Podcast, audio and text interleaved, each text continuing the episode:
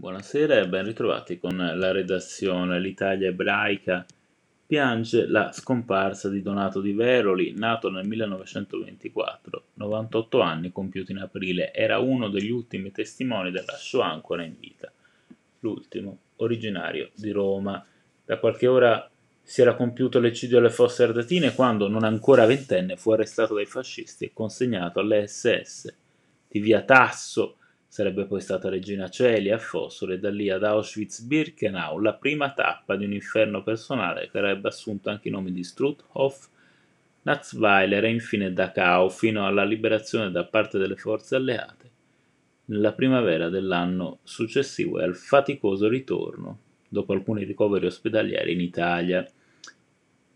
Dopo la liberazione tornò a Roma, ma con grande riservatezza non volle mai raccontare della sua esperienza nel campo dell'errore a cui dovette assistere, sottolinea.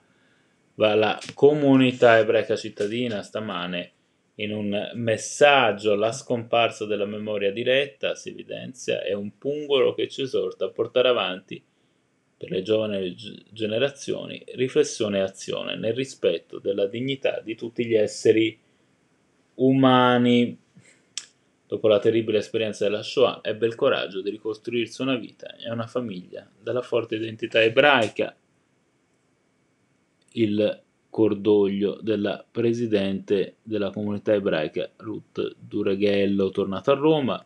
Dopo la liberazione si è ricostruita una vita con grande coraggio, sottolinea la Fondazione Museo della Shoah, che lo ospitò insieme ad altri testimoni in occasione di una visita svolta il 16 ottobre del 2016 dal capo dello Stato Sergio Mattarella.